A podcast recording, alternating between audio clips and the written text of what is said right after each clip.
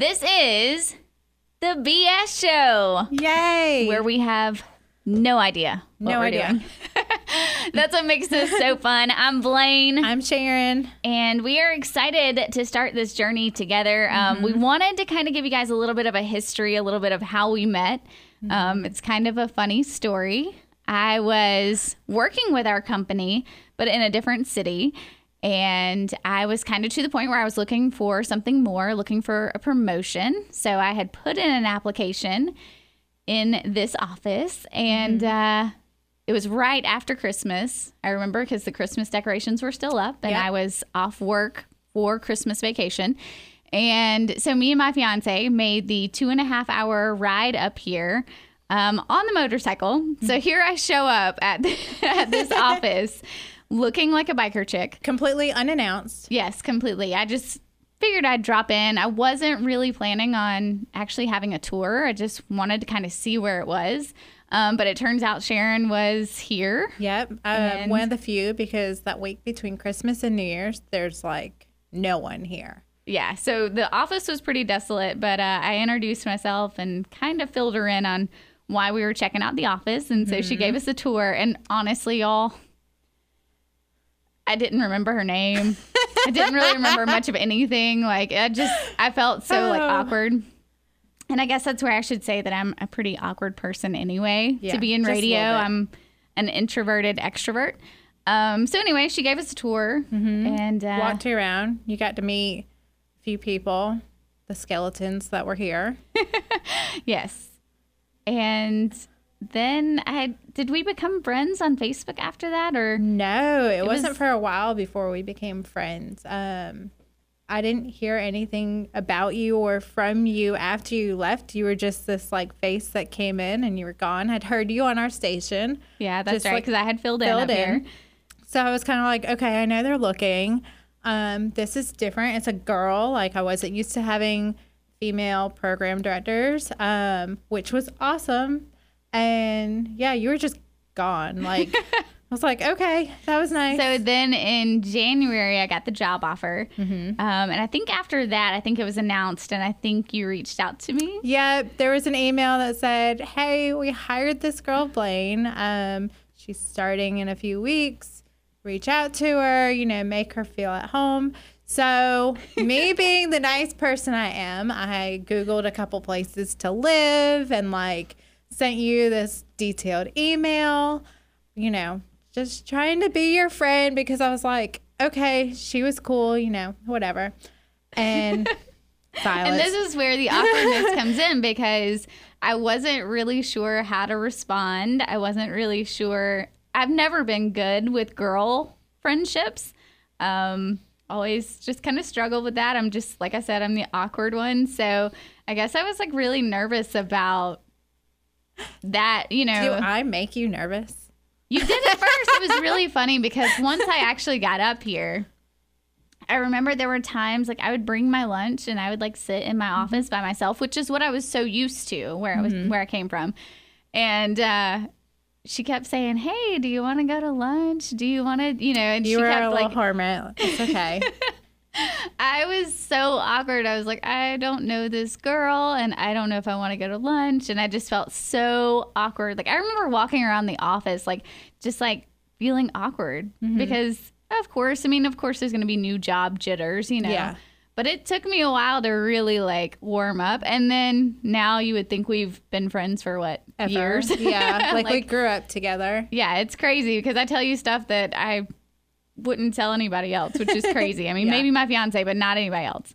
Um, so it's just kind of funny how our relationship kind of grew from there. Mm-hmm. Um, and then here we are, what, two and a half years Yeah. later? And now we're, you know, stuck at the hip, kind of. And she gets tired of me talking so much. Yeah. That's what I do for a living. I've always been a talker. Chocolate latte.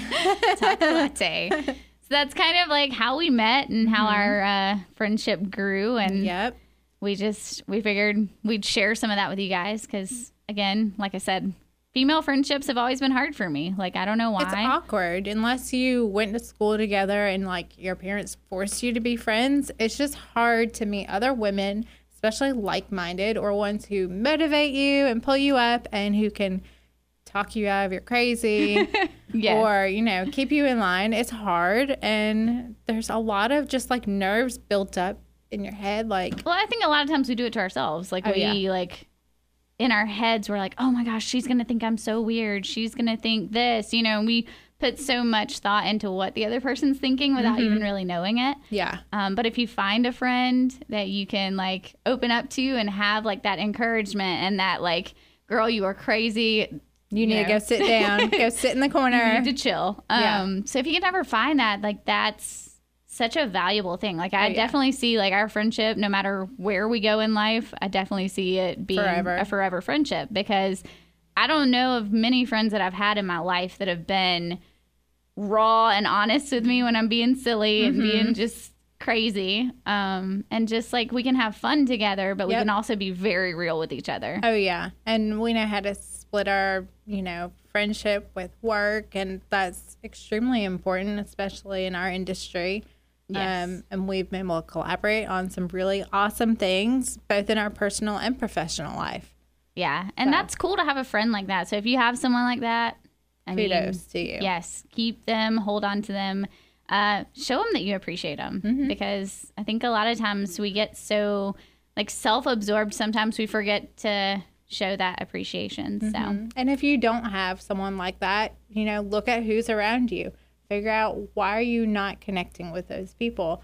Um, you know, reach out and just try to make a friendship, see if it works. If not, go on to the next one.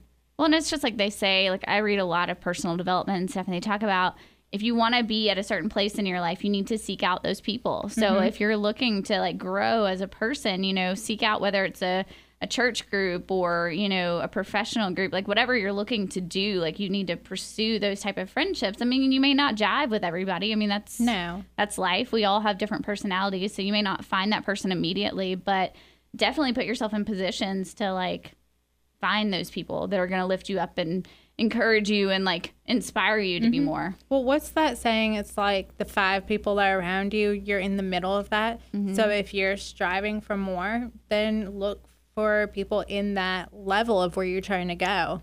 Um, if you're trying to excel in fitness, you know, find more fitness oriented friends who can pull you along to help you get there or, you know, whatever your passion is. Yeah, definitely.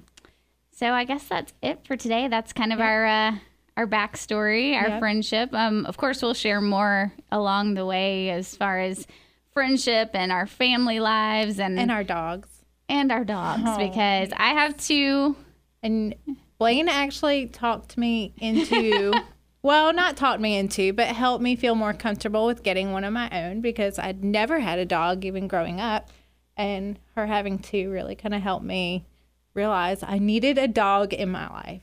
So, Yes, and uh, our station actually hosted Love Pup Family Fest Yep. back in November, and that's where Sharon found her My forever Macy friend, May. Macy. Um, and that is a story cat. we're gonna have to. Yeah, that's a story Yeah. we're definitely gonna have to elaborate on one day because Oh, yeah. it just. I mean, I cried. Oh, yeah. I still totally watched the video. Like, Yes. total boohoo. I mean, she's awesome. She's an 80 pound cat, basically. Um, but yeah, we love her. Yes. So, So we could talk forever about our dogs. So eventually we're going to do a show on our pets for sure. Um, but thank you guys so much for listening. Until next time. we'll let you listen to us then.